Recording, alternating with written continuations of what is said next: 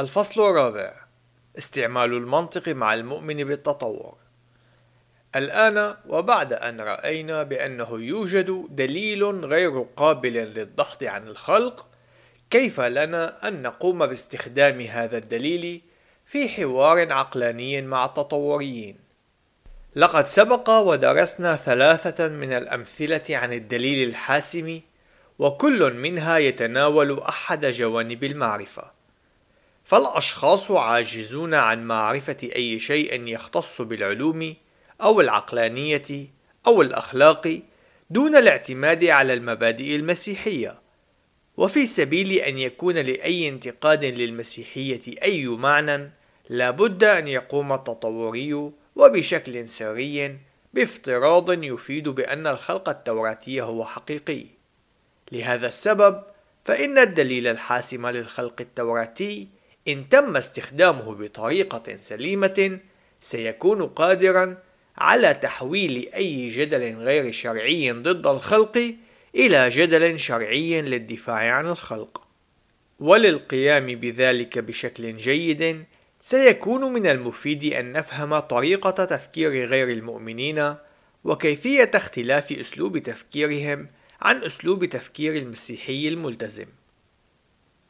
عنوان فرعي الافتراضات المسبقة إن جميع الأشخاص يمتلكون بعض الأمور التي يعتقدون بأنها حقيقية، ونحن نتمسك بالبعض من معتقداتنا بطريقة متشددة في حين أن البعض الآخر منها لا يكون على ذات الدرجة من الأهمية.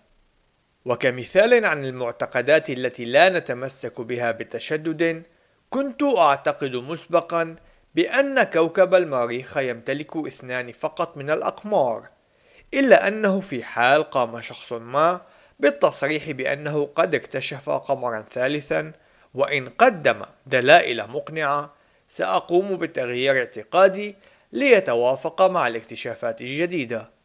لكن من جانب آخر، أنا أمتلك اعتقادا قويا ومتشددا بصحة قانون عدم التناقض. فإن قام شخص ما بالادعاء بأنه اكتشف وجود تصريحين متناقضين صحيحين سأكون على درجة عالية من التشكك بذلك. وفي الحقيقة أني سأقوم غالبا برفض ذلك الادعاء بشكل مباشر. ذلك أني مقتنع تماما بأن الادعاءين المتناقضين لا يمكن أن يكونا صحيحين. إن الاعتقادات التي نتمسك بها بشكل قوي جدا تدعى الافتراضات المسبقة وسيتردد الأشخاص كثيرا قبل أن يتخلوا عن هذه الافتراضات المسبقة. يتم افتراض هذه الافتراضات المسبقة عند البدء وقبل الشروع بأي تحقيق يتعلق بالأدلة فهي مفترضة مسبقا وتتحكم بطريقة تفسيرنا للأدلة.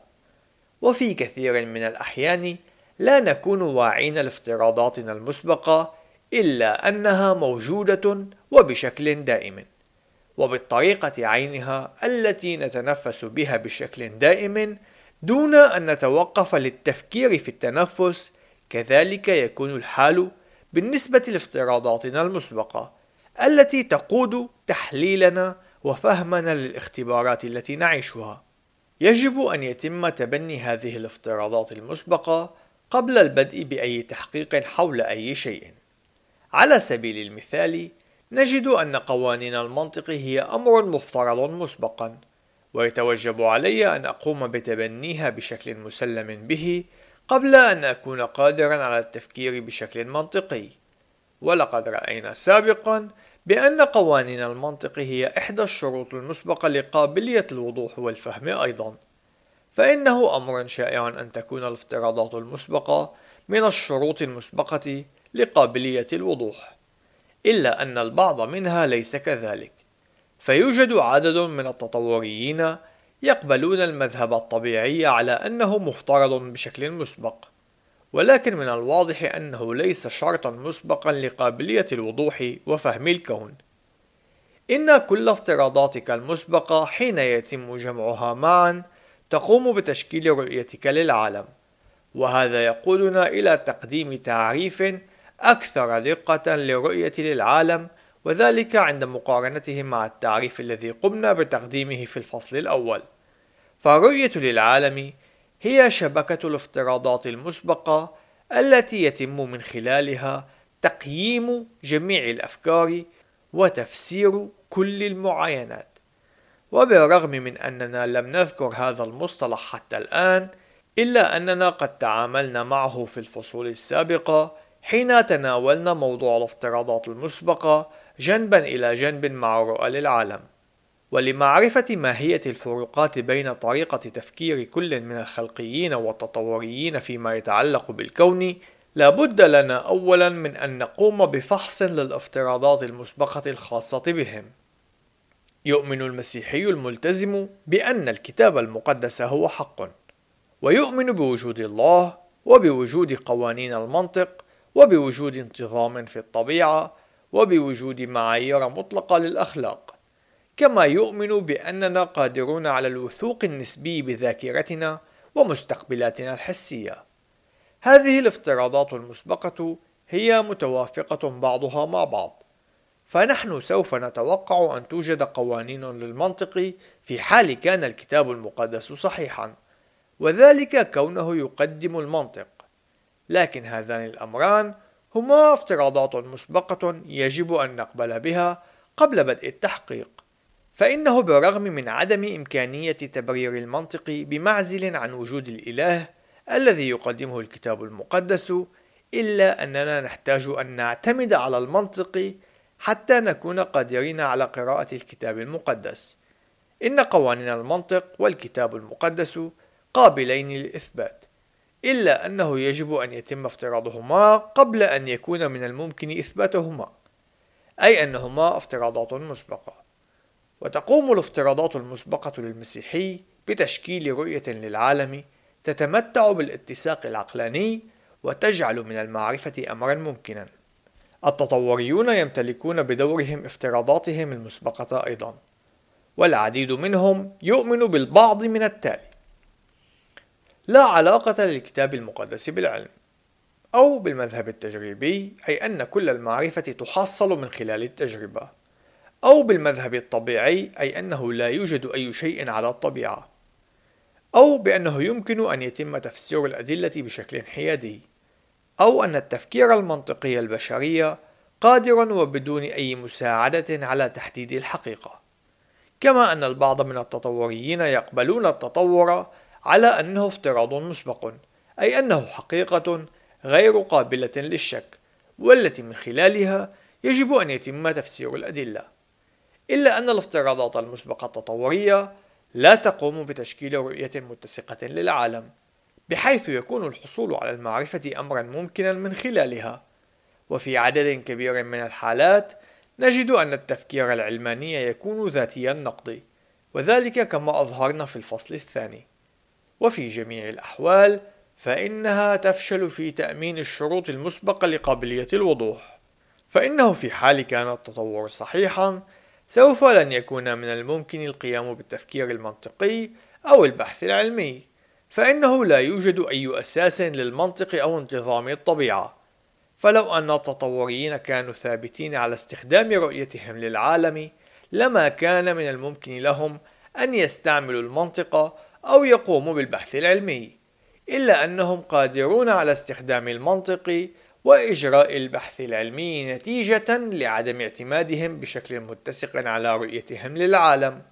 حيث أنهم يعتمدون على الافتراضات المسبقة للخلقيين فكيف لنا أن نفسر عدم الاتساق هذا؟ عنوان فرعي طبيعة غير المؤمن إن الكتاب المقدس يقدم لنا السبب الذي يدفع غير المؤمن إلى الاعتماد بدرجات مختلفة على المبادئ الكتابية أي من الكتاب المقدس ذلك أن جميع الناس يعرفون في عمق قلوبهم عن الله الخالق. ذلك أن الله قد أعلن عن ذاته للجميع. ونقرأ في رسالة روميا واحد في الآيات 19 إلى 20 اقتباس إذ معرفة الله ظاهرة فيهم لأن الله أظهرها لهم لأن أموره غير المنظورة ترى منذ خلق العالم مدركة بالمصنوعات. قدرته السرمدية ولاهوته حتى إنهم بلا عذر. نهاية الاقتباس. فالمشكلة ليست أن الناس غير مدركين لله. إنما المشكلة تكمن في أنهم اقتباس يحجزون الحق بالإثم. نهاية الاقتباس. هذا ما يرد في الرسالة إلى أهل روميا في الإصحاح الأول في الآية الثامنة عشر. إن الله قد ثبت فينا بعضا من المعلومات المحددة بما في ذلك المعرفة الفطرية به وبمبادئه. هذا هو السبب في أن الجميع يؤمنون بوجود قوانين تحكم المنطق ويؤمنون بانتظام الطبيعة والأخلاق المطلقة. بمن فيهم أولئك الذين قد لا يصارحون بذلك. إن الله قد جعل نفسه معروفا للجميع لكن ليس الجميع سيمجدون الله ويقدمون له الشكر لإعلاناته الإلهية. فرسالتي إلى أهل روميا في الإصحاح الأول في الآيات من 21 إلى 23 نقرأ التالي. اقتباس أنهم لما عرفوا الله لم يمجدوه أو يشكروه كإله بل حمقوا في أفكارهم وأظلم قلبهم الغبي وبينما هم يزعمون أنهم حكماء صاروا جهلاء وأبدلوا مجد الله الذي لا يفنى بشبه صورة الإنسان الذي يفنى والطيور والدواب والزحافات. نهاية الاقتباس. إن هذه الآيات تؤكد ما قد عايناه سابقا وذلك بأن رفض المبادئ الكتابية المسيحية سوف تقود إلى الأفكار الحمقاء وتحول المعرفة إلى أمر مستحيل. كذلك نجد أن رسالة إلى أهل أفسس في الإصحاح الرابع في الآيات السابعة عشر والثامنة عشر تشير أيضا إلى أنه يجب علينا ألا نسير على خطى الأمم الوثنيين. اقتباس ببطل ذهنهم إذ هم مظلمو الفكر ومتجنبون عن حياة الله لسبب الجهل الذي فيهم بسبب غلاظة قلوبهم. نهاية الاقتباس. إن حماقة أفكار غير المؤمنين ليست إلا نتيجة مباشرة لعصيانهم وعنادهم ضد الله. الأمر الذي يقودهم إلى الجهل والذي يقودهم بدوره إلى الأفكار المظلمة التي تفضي في نهاية المطاف إلى الحمق في الأفكار وعدم جدواها. الأمر الجيد هو أن غير المؤمنين لا يتبعون افتراضاتهم الخاطئة بشكل متسق وثابت، وإلا لما كانوا قادرين على أداء أي عمل، فلا بد لهم من الاعتماد على المبادئ التوراتية في سبيل الحصول على أي نوع من أنواع المعرفة، حيث أن غير المؤمنين هم مهووسون بسرقة الافتراضات المسبقة.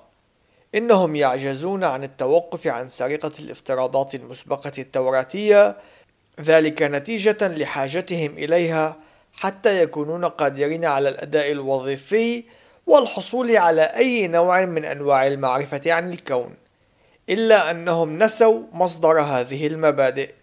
ويمكن القول بأن غير المؤمنين يؤمنون بالله إلا أنهم يقنعون أنفسهم بخلاف ذلك أي أنهم يخدعون أنفسهم. هذا ما يرد في رسالة يعقوب الجامعة في الإصحاح الأول في الآيات من الثانية والعشرين إلى الرابعة والعشرين. فكيف لنا أن نكشف عن عدم اتساق هذا الموقف العلماني؟ إن الكتاب المقدس يقدم معلومة إضافية عن غير المؤمن فيقول إنه أحمق. هذا ما يرد في سفر الأمثال في الإصحاح الأول في الآية السابعة وفي الرسالة إلى أهل روميا في الإصحاح الأول في الآية الثانية والعشرين. الآن وقبل أن تتضايق من استعمال الوصف التوراتي أي أحمق يجب أن تفهم أن الكتاب المقدس هنا لا يتورط في تبادل الإهانات والشتائم. ولا أنا أفعل ذلك. إنما أنا أستعمل المصطلح التوراتي لأقدم توصيفا لاستراتيجية توراتية. فالأحمق بحسب المفهوم التوراتي للكلمة هو الشخص الذي تكون أفكاره عديمة الجدوى نتيجة لرفضه للإعلانات الإلهية. هذا ما يرد في الرسالة إلى أهل روميا 1:21 وفي الرسالة الأولى إلى أهل كورنثوس 3:19 وفي سفر الأمثال 1:7 فالأحمق يمكن أن يمتلك معدل ذكاء عال لكنه يرفض أن يستعمل ذكاؤه هذا في الطريقة التي صممها الله أي بطريقة وفية للإعلانات الإلهية. ونتيجة لذلك نجد أن أفكاره تنهار إلى درجة السخف. إن الأحمق يرفض بشكل تعسفي الافتراضات المسبقة التوراتية التي تقود إلى المعرفة ويستبدلها بالافتراضات العلمانية التي تقود إلى انعدام الجدوى والتناقض المنطقي. فالسبب الوحيد الذي يمكن الأحمق من الحصول على معرفة هو عدم اتساقه وعدم ثباته على مبادئه فهو يؤمن في أعماق قلبه بالافتراضات المسبقة التوراتية. ويجب علينا ألا نستخف أو نستهزئ بالأحمق. فهو وقبل كل شيء مخلوق على صورة الله وعلى هذا الأساس له الحق في الكرامة والاحترام. وبالإضافة إلى ذلك فإن كل شخص منا قد كان أحمقا في يوم من أيام حياته. لذلك يجب علينا أن نتعلم كيفية كشف حماقة التفكير العلماني في الوقت عينه الذي نتذكر فيه وبشكل دائم أن نجيب بوداعة واحترام. رسالة بطرس الأولى 3:15 عنوان كيف تجادل أحمقا؟ عنوان فرعي استراتيجية لا تجب بل أجب. إن الكتاب المقدس يخبرنا كيف نميز الأحمق وفي الوقت عينه يعطينا تعليمات عن الكيفية التي يجب أن نجادله. فنحن قد رأينا سابقا أنه من غير المجدي استعمال الأدلة العلمية في الجدل مع الأشخاص الذين يمتلكون افتراضات مسبقة مختلفة فهؤلاء سيقومون وبشكل مباشر بإعادة تفسير الأدلة بطريقة تتناسب مع رؤيتهم للعالم. لكن الله يعلم مسبقا بأن هذا ما سيكون عليه الحال. وبالتالي فإنه قد قام بتزويدنا بأداة هامة وهي استراتيجية لإجابة هذا النوع من الأشخاص الذين يتبنون بحماقة الافتراضات المسبقة الخاطئة وغير الكتابية. وتقوم هذه الاستراتيجية على مرحلتين مقدمتين في سفر الأمثال في الإصحاح السادس والعشرين في الآيتين الرابعة والخامسة. في الآية الرابعة من الإصحاح السادس والعشرين من سفر الأمثال نقرأ اقتباس لا تجاوب الجاهل حسب حماقته لئلا تعدله أنت. نهاية الاقتباس. نتعلم من هذه الآية بأنه يجب علينا ألا نجيب الشخص غير المؤمن بحسب حمقه وافتراضاته المسبقة الحمقاء وبأنه يجب علينا ألا نقبل بمعاييره التي يضعها للجدل. فهي غير منطقية ولا معنى لها. إذ أن معاييره تلك سوف تقودنا إلى عدم إمكانية معرفة أي شيء وفي تلك الحالة لن يكون من الممكن أن نجادل أو أن نتوصل لحل الجدل. كما أننا إن قبلنا بتلك المعايير العبثية سوف ننحدر إلى ذلك التفكير العقيم والمتناقض وهو الأمر الذي لن يقودنا إلى أي مكان. على سبيل المثال فلنتأمل في جدل مع أحد الذين يتبنون رؤية التجريبية أي الرؤية الإمبريقية إن المتبني للفكر التجريبي لن يقبل أي جدل إن لم يكن مبنيا على المعاينة التجريبية الاختبارية. ويجب أن نتذكر أن موقفه قائم على أنه يتم اكتساب جميع أنواع المعرفة من خلال المعاينة التجريبية. لكن هذا المعيار هو معيار ذاتي النقد. فإن كانت كل المعرفة تكتسب من خلال المعاينة التجريبية فكيف سيكون من الممكن أن نعرف بأن كل المعرفة تكتسب من خلال المعاينة التجريبية؟ إذ أن هذه المعرفة لا يمكن أن تتم معاينتها. إن متبني الأفكار التجريبية عاجز عن معرفة أي شيء وذلك لأن المعيار الذي يعتمده للمعرفة هو معيار مشكوك به. لذلك إن قبلنا هذا المعيار الذاتي النقد سنتخذ نحن أيضا ذلك الموقف الذاتي النقد ولن نكون قادرين على معرفة أي شيء وسنعدله في تلك الحالة ونكون حمقى. وكمثال آخر نحن نجد أن التطوريين يحاولون في أغلب الأحيان أن يقوموا بتأطير الجدل حول الأصول بشكل يبدو على أنه العلم ضد الإيمان. وفي تلك الحالة هم يحاولون أن يقولوا بأن العلم هو التطور والمحزن أن الكثير من المسيحيين يفشلون في تحدي هذا الادعاء بل ويقبلون بالجدل على أساس هذا المعيار الخاطئ. فيجيب هؤلاء المسيحيون محاولين تحقير العلم فيقولون اقتباس إنه من غير الممكن الاعتماد على العلم وبجميع الأحوال فإن التطور هو مجرد نظرية نهاية الاقتباس. يمكن القول بأن جدلهم يعتمد على أن الكتاب المقدس جيد أما العلم فهو سيء. وهذا الجدل مؤسف ومحزن للغاية إذ أن الجدل حول الأصول ليس جدلا للإيمان ضد العلم بالرغم من أن العلم قابل للخطأ إلا أنه أداة رائعة وقوية أعطانا إياها الله وهي تؤكد الخلق إن تم استخدامها بطريقة سليمة. إضافة إلى أن التطور يقف موقفا مضادا لمبادئ البحث العلمي وهذا ما سبق وعرضناه في الفصل السابق. لذلك يجب أن لا نسمح للتطوريين أن يمرروا هذا النوع من الادعاءات وألا نجاوب الجاهل حسب حماقته.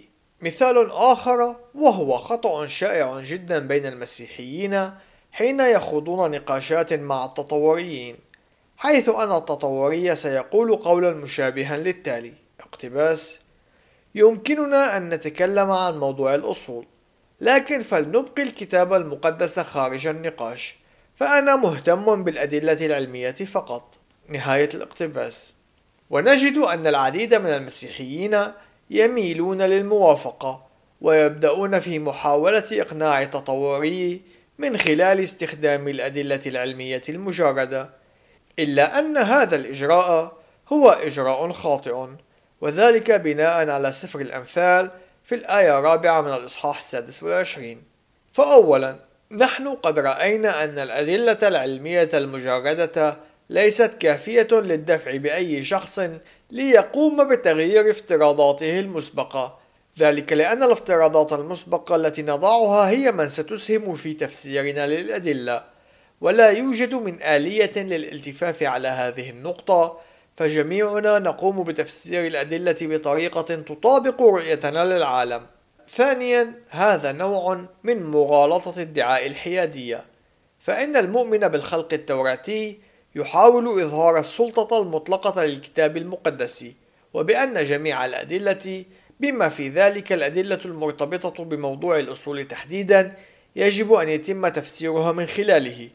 فإن كان من الممكن أن يتم تفسير الأدلة المتعلقة بالأصول بطريقة صحيحة دون الافتراضات المسبقة التوراتية حينئذ لن يكون الكتاب المقدس هو المرجع المطلق. وبالتالي فإن قبلنا بأنه من الممكن أن نحيد الكتاب المقدس عن النقاش نكون وبشكل مباشر قد خسرنا الجدال إذ أننا قد تنازلنا عن القضية الحقيقية التي تقف وراء موضوع الأصول.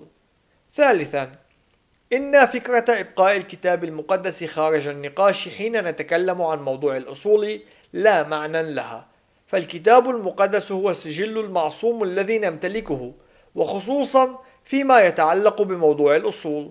فما هو السبب الوجيه الذي قد يدفعنا لأن نقوم بترك الكتاب المقدس خارج النقاش إضافة إلى أن الكتاب المقدس هو المعيار المطلق الوحيد القادر على تأمين الشروط المسبقة لقابلية الوضوح والتي بدورها تجعل من المعرفة أمرا ممكنا فالمعيار المطلق الذي يستخدمه التطوري سوف لن يقود إلا إلى الهراء كما وجدنا في الفصل السابق.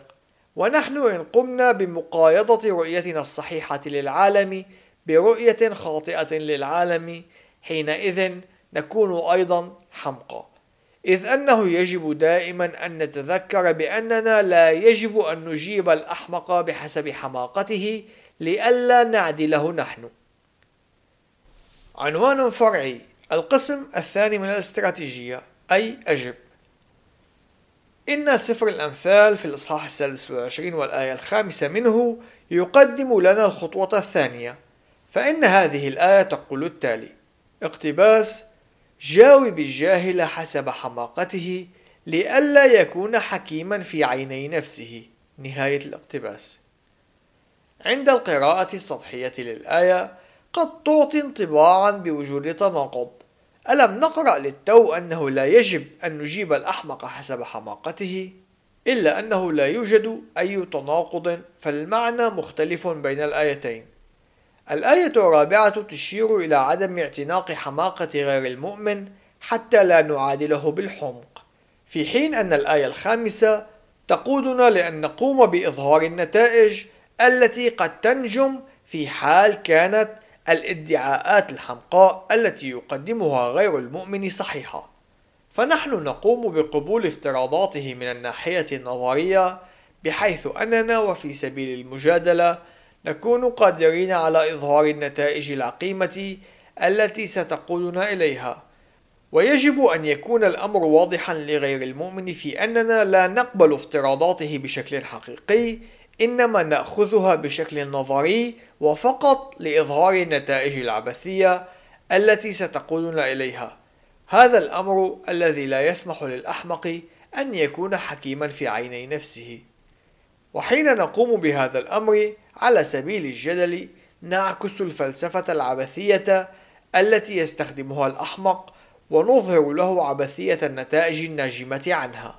وكمثال على ذلك لنتأمل في جدال يدور مع مؤمن بالنسبية. فيقول اقتباس أنا لا أؤمن بالأمور المطلقة فيمكننا أن نتكلم عن الكتاب المقدس إن كنت تحب أن تقوم بذلك لكن لا يمكن أن تقدم أي تصريح مطلق. فأنا لا أعتقد بوجود أي شيء مشابه لذلك. نهاية الاقتباس. فما هي الطريقة الكتابية للإجابة على هذا المعيار الأحمق؟ أولا لا نجاوب الأحمق حسب حماقته لئلا نعدله نحن. فنقول اقتباس أنا لا أقبل ادعاءك بعدم وجود أي شيء مطلق. نهاية الاقتباس. لكن على سبيل الجدال نقوم بإظهار النتائج التي سيقودنا إليها القبول بهذا الادعاء. الأمر الذي لا يسمح للمؤمن بالنسبية أن يكون حكيما في عيني نفسه. فنقول اقتباس لكن على سبيل الجدال إن لم يوجد أي أمر مطلق لن يكون من الممكن لك أن تقول بأنه لا يوجد أي أمر مطلق ذلك أن تصريحك هذا هو تصريح مطلق بحد ذاته. إن معيارك هذا هو ذاتي النقد. وهذا الأمر يقود إلى أنه معيار خاطئ. نهاية الاقتباس. إن استراتيجية لا تجب بل أجب هي أداة فعالة قادرة على كشف الافتراضات المسبقة الخاطئة. وحقيقة الأمر أننا كنا نستخدم هذه الأداة عينها طوال الوقت إذ أننا وخلال الفصل السابق لم نتنازل أبدا عن الكتاب المقدس بوصفه المعيار المطلق. في الوقت الذي كنا نقوم بكشف النتائج العبثية للقبول بالنظرة التطورية للعالم كبديل نظري. إن الرؤى غير الكتابية للعالم تقود إلى نتائج عبثية بحيث أنه لن يوجد أي أساس للمنطق أو البحث العلمي أو الأخلاق. لذلك فلنقم بالتأمل بالمزيد من السيناريوهات الافتراضية. افترض أن أحد الأشخاص قال اقتباس أنا لا أؤمن بوجود الكلمات فيجب أن تثبت لي أن الخلق التوراتي صحيح وذلك دون استخدام للكلمات. نهاية الاقتباس. ولسبب من الأسباب نجد أن المسيحيين يميلون إلى أن يجيبوا الجاهل حسب حماقته فيعدلوه ويصير مثله. فنحن نميل بشكل ما إلى القبول بالمعايير غير المنطقية التي يقوم بطرحها المعترض. لكن إن كنا سنفعل هذا فإننا سنتهاوى إلى الحماقة.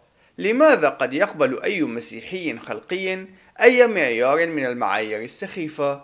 فقط حاول أن تتخيل شخصا خلقيا يحاول أن يظهر حقيقة الخلق التوراتي باستخدام الإيماءات فقط.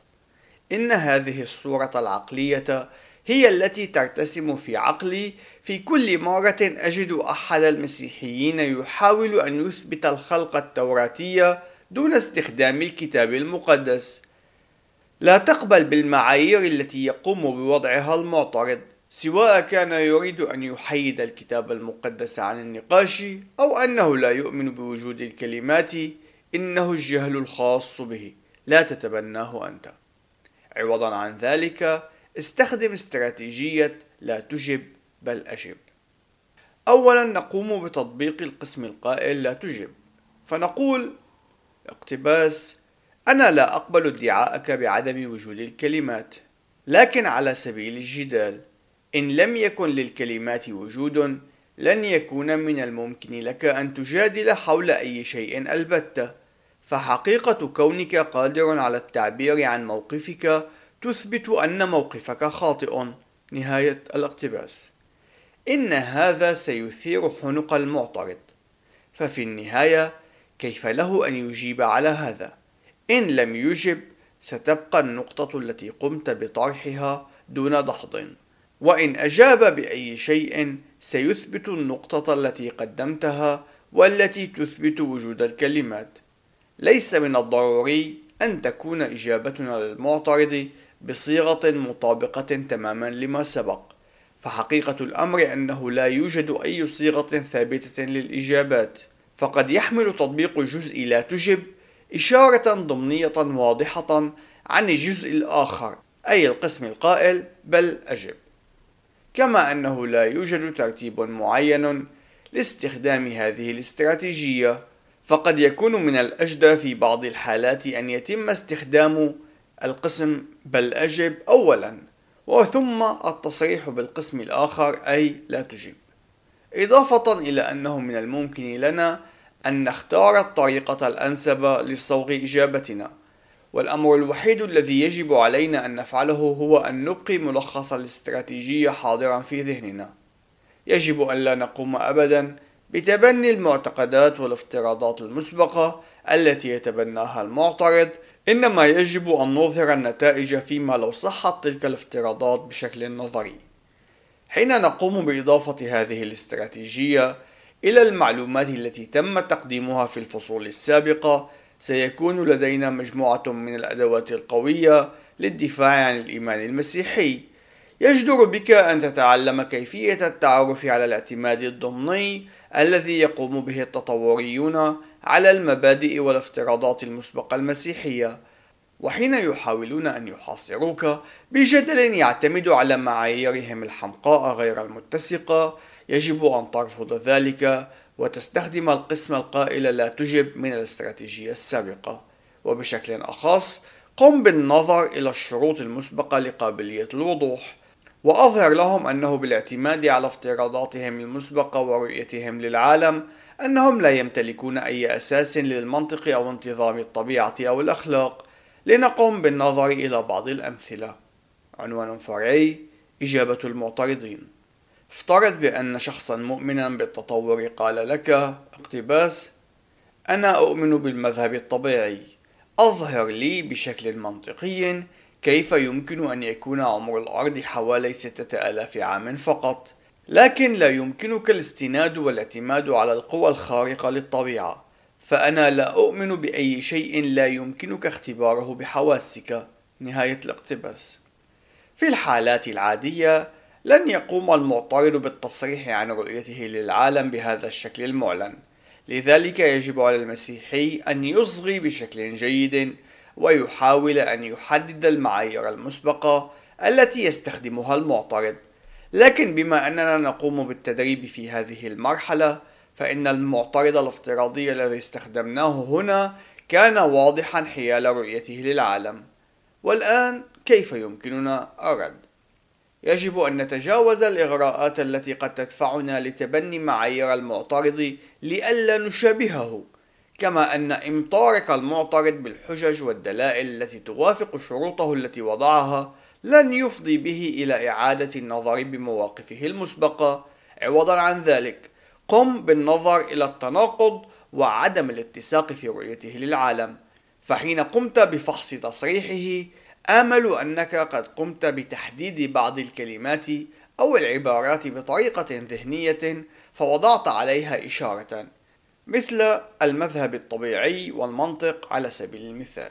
هاتان العبارتان غير منسجمتان بعضهما مع بعض. فإن كانت الطبيعة هي كل ما هو موجود ولا شيء سواها فكيف حينئذ للمنطق أن يوجد فالمنطق ليس جزءا من الطبيعة فأنت غير قادر على إخراج قانون منطق من ثلاجتك ولن تصدم إصبع قدمك بأحد قوانين المنطق في أي مرة يطالبك أحد الأشخاص غير المسيحيين بأن تكون عقلانيا يجب أن تسأله لماذا؟ فنحن وفي ضوء رؤيتنا المسيحية للعالم يوجد علينا لزام أخلاقي بأن نتبع قوانين المنطق وقوانين المنطق ذاتها ليس لها معنى إلا في ضوء الرؤية المسيحية للعالم. وقم مباشرة باستخدام الاستراتيجية لا تجب بل أجب في إجابتك للمعترض. وها هنا الاستخدام العملي للقسم الأول من الاستراتيجية أي لا تجب اقتباس أنا لا أقبل اعتقادك بأن كل الأشياء يجب أن تعاين باستخدام الحواس. نهاية الاقتباس. ثم الاستخدام للقسم الثاني من الاستراتيجية أي بل أجب اقتباس في الحقيقة وعلى سبيل الجدال. إن كان المذهب الطبيعي صحيحا فلن يكون من الممكن أن تمتلك قوانين للمنطق. ذلك أن قوانين المنطق ليست جزءا من الطبيعة. وأنت تقول بأنك لا تؤمن إلا بالأشياء التي يمكنك أن تعاينها باستخدام حواسك فإن كان ذلك صحيحا فأنت غير قادر على الإيمان بقوانين المنطق نظرا لأنه من غير الممكن إدراكها باستخدام الحواس وسيكون التفكير المنطقي أمرا مستحيلا في حال صح معتقدك هذا وعليه لماذا تطالبني بأن أكون منطقيا؟ إن قوانين المنطق ستحمل معنى في حال كانت الرؤية الخلقية للعالم صحيحة. نهاية الاقتباس. إن هذا الرد يعتمد على الدليل الحاسم للخلق وليس من رد عقلاني عليه. وبالرغم من أن المعترض قد خسر الجدال في هذه النقطة إلا أن المؤمن بالمذهب الطبيعي لن يعلن الهزيمة. سوف يحاول غالبا الجدال بأن قوانين المنطق متوافقة مع رؤيته للعالم فقد يقول بأن قوانين المنطق هي مجرد قناعات أو أنها مجرد ردود فعل كيميائية في الدماغ أو أنها وصف للطريقة التي يعمل بها الدماغ. لكننا سبق وأظهرنا بأن هذه الردود تحمل عيوبا من الناحية العقلانية فقوانين المنطق لن تكون عالمية وبالتالي فلن يكون لها أي سلطة إلزامية فيما لو صح أي من هذه الردود. وإن لم يكن هذا الأمر واضحا لك في هذه النقطة الرجاء مراجعة القسم الثاني من قوانين المنطق في الفصل السابق تحت العنوان الفرعي ردود محتملة. أو أن المعترض قد يحاول أن يجادل بأنه يستخدم قوانين المنطق لكونها فعالة لكن هذا النوع من الإجابات ليس إلا هروبا من الموضوع عوضا عن الخوض به. لن يكون لقوانين المنطق أي معنى إلا في ضوء الرؤية الخلقية للعالم.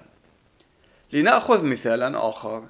فلنفترض أن مؤمنا بالتطور قد قال اقتباس إنه من الخاطئ أن تقوموا بالتعليم عن الخلق في المدارس فأنتم تكذبون على الأطفال. نهاية الاقتباس.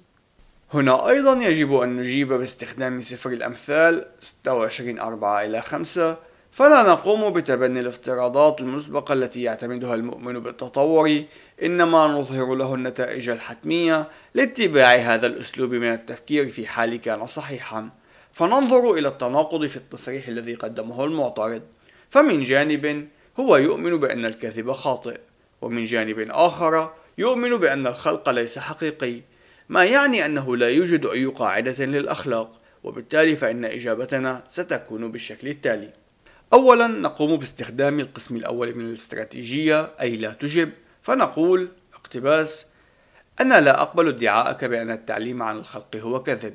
فأنا مقتنع تماما أن التطور ليس إلا كذب ولدي أدلة علمية قوية تؤكد ذلك. نهاية الاقتباس. وسيكون من المناسب في هذه المرحلة أن تقوم بتقديم مجموعة من الأدلة العلمية ربما البعض مما سبق تقديمه في الفصل الأول على سبيل المثال. لكن بما أن تلك الأدلة لن تقوم بدحض نهائي للتطور يتوجب علينا أن نجيب الأحمق ونظهر سخف المنطق التطوري. ويمكننا أن نقول اقتباس على سبيل الجدال. لماذا سيكون أمرا خاطئا أن نكذب على الأطفال وفقا لرؤيتك للعالم؟ نهاية الاقتباس. الأمر الأكيد أننا لا نجادل بأن الكذب هو أمر مقبول. نحن نجادل بأنه في حال كان التطور أمرا حقيقيا فإنه لن يوجد أي معيار أخلاقي يمكن من خلاله أن نقول بأن الكذب أمر خاطئ. ويمكننا أن نضيف في ضوء رؤيتي للعالم إن الكذب هو أمر خاطئ إذ أنه يخالف وصايا الله ونحن مسؤولون أمامه إذ أننا قد خلقنا من قبله لكن لو أن التطور كان صحيحا لماذا سيكون من الخاطئ أن نكذب على الأطفال؟ ففي المحصلة إن البشر مجرد حوادث كيميائية من الطبيعة وفقا لرؤيتك للعالم فلماذا يجب علينا أن نقلق حيال ما قد يفعله أحد الحوادث العرضية الكيميائية تجاه حادث كيميائي عرضي آخر؟ فإن كان التطور صحيحا لماذا سيكون خاطئا أن أكذب على أي شخص آخر؟ وخاصة إن كان ذلك سيرفع من قدرتي على البقاء نهاية الاقتباس عنوان فرعي أمثلة إضافية يحاول التطوريون عادة أن يستعملوا الأدلة العلمية لدحض الخلق التوراتي فيقولون اقتباس إن جميع الأدلة العلمية تظهر أن الحياة قد تطورت عبر مليارات السنوات. إضافة إلى ذلك سيكون من المستحيل القيام بالبحث العلمي فيما لو كان الله يعبث بشكل دائم بقوانين الطبيعة. نهاية الاقتباس. سنجيب باستخدام الاستراتيجية الكتابية لا تجب بل أجب. والبداية مع القسم القائل لا تجب. فنصرح بالتالي. اقتباس أنا لا أوافق على تصريحك بأن الأدلة العلمية تدعم التطور. في الحقيقة يوجد الكثير من الأدلة العلمية التي تتحدى الادعاءات التطورية. نهاية الاقتباس.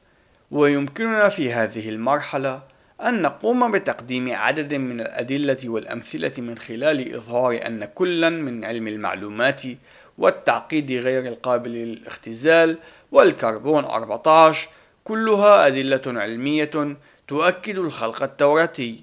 ومن ثم نتابع بالقول اقتباس. كما أنني لا أقبل ادعاءك بأن الله يعبث بشكل دائم بقوانين الطبيعة.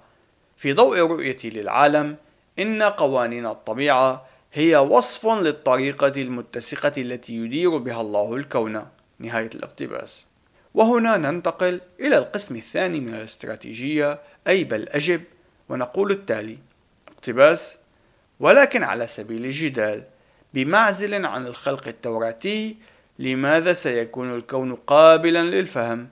إن كان الكون مجرد حادث عرضي وإن كانت أدمغتنا مجرد طفرات عرضية لماذا سنتوقع أن تكون سلسلة من الأحداث العرضية قابلة بشكل صحيح لفهم سلسلة أخرى من الأحداث العرضية؟ لماذا سيوجد نوع من الانتظام الكامن في الكون الذي يتطور بشكل دائم لماذا ستوجد قوانين الطبيعة وبشكل أخص لماذا سنفترض جميعنا أن قوانين الطبيعة ستكون صالحة للاستخدام في المستقبل كما كانت صالحة للاستخدام في الماضي. نهاية الاقتباس. إن السؤال الأخير هو سؤال قاتل حيث أنه لا يوجد أي إجابة جيدة بمعزل عن رؤية المسيحية للعالم. تسع من كل عشرة مؤمنين بالتطور سيجيبون قائلين اقتباس حسنا إن قوانين الطبيعة كانت ثابتة في الماضي بالتالي فأنا أتوقع أنها ستكون ثابتة في المستقبل أيضا. نهاية الاقتباس. لكن هذه الإجابة قد افترضت للتو أن المستقبل هو انعكاس للماضي وهذا نوع من المنطق الدائري المريب وهو ما قدمناه في الفصل السابق. في كل مرة تستخدم تجاربك الماضية على أساس أنها ستساعدك على توقع ما قد يحدث في المستقبل أنت تقوم بافتراض أن المستقبل هو انعكاس للماضي وبالتالي فأنت لا تستطيع أن تستعمل هذا الافتراض لإثبات أن المستقبل هو انعكاس للماضي. وبالرغم من ذلك فإننا نجد عددا كبيرا من التطوريين لا يلاحظون بأنهم يقدمون جدلا دائريا وأكاد أجزم أنك ستكون مضطرا أن تقوم بشرح ذلك لهم. لذلك أبقي مثالا حاضرا في ذهنك وإليك أحد الأمثلة المحببة لدي وهو التالي. نحن لا نستطيع أن نفترض أن الأشياء في المستقبل ستكون دائما كما كانت في الماضي فالأشياء تتغير. سيكون من السخف أن أجادل أنني لن أموت فأنا لم أمت قبلا ولا لمرة واحدة. وبالتالي بما أنني لم أمت في الماضي فأنا لن أموت في المستقبل. نهاية الاقتباس. كيف نعرف أن قوانين الطبيعة ستكون في الغد كما كانت في الماضي؟ بالطبع إن هذا ما سيكون عليه الحال لكن كيف يمكنك أن تثبت ذلك؟ إن الكتاب المقدس وحده يقدم الإجابة. فالله الذي لا يخضع لقيود الزمن ويعرف المستقبل قد وعد بأنه سوف يدير الكون بطريقة متسقة.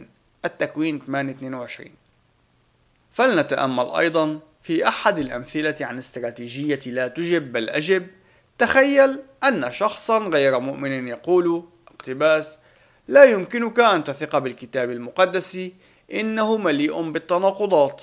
نهاية الاقتباس.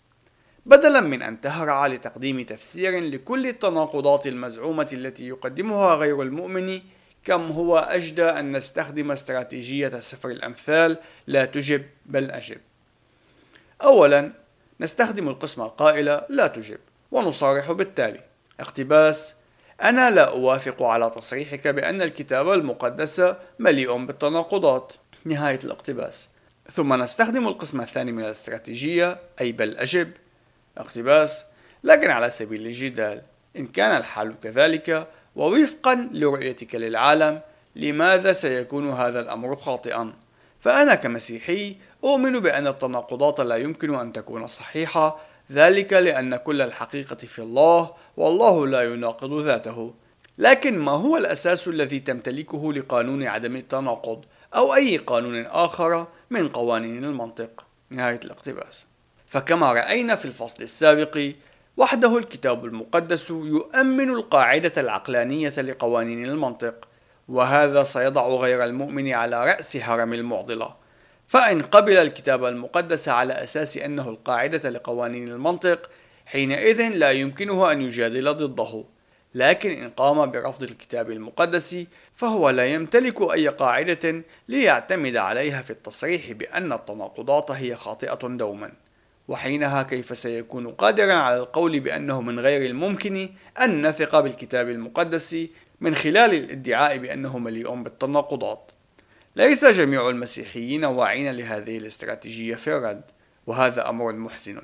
فالكتاب المقدس يقدم لنا أسلوبا قويا جدا ويجب أن تتم الإشارة هنا أننا قمنا بتقديم أمثلة افتراضية لكن في العادة لن يكون من الضروري أن يتم التصريح بالقسم الأول أي لا تجب بهذا الشكل العلني. إذ أنه غالبا ما يكون متضمنا أو مفهوما من خلال تصريحنا في الجزء الثاني من الاستراتيجية أي القسم القائل بل أجب. لكن في بعض الحالات لا بد من توضيح الموقف المسيحي لغير المؤمنين. عنوان فرعي كن مستعدا بشكل دائم رسالة بطرس الأولى 3:15 تقول التالي اقتباس بل قدسوا رب الإله في قلوبكم مستعدين دائما لمجاوبة كل من يسألكم عن سبب الرجاء الذي فيكم بوداعة وخوف. نهاية الاقتباس. والكلمة اليونانية المترجمة لمجاوبة هي أبولوجيا وهي مصدر ما يعرف بالدفاعيات أو أبولوجيتكس إن هذه الكلمة تعني تقديم جدال منطقي للدفاع عن الموقف الشخصي وبالتالي فإن الدفاعيات هي الدفاع عن الإيمان المسيحي. ويجب علينا أن نقوم بتقديم سبب للرجاء أي الثقة التي فينا في كل مرة يسألنا أي شخص. وإن الدليل الحاسم يقدم لنا سببا رائعا فإيماننا بالمسيح يزودنا بجميع القواعد والأساسات للتفكير المنطقي العقلاني والبحث العلمي والأخلاق. لكننا في أحوال عديدة نفشل في تقدير المقطع الأول من رسالة بطرس الأولى 3.15 اقتباس قدسوا رب الإله في قلوبكم. نهاية الاقتباس. ذلك أن هذا الجزء هو الأساس الذي يجعل من تنفيذ بقية الآية أمرا ممكنا. فنحن يجب أن نقدس المسيح كرب وإله ومخلص في قلوبنا بحيث يكون كل تفكيرنا مبنيا عليه.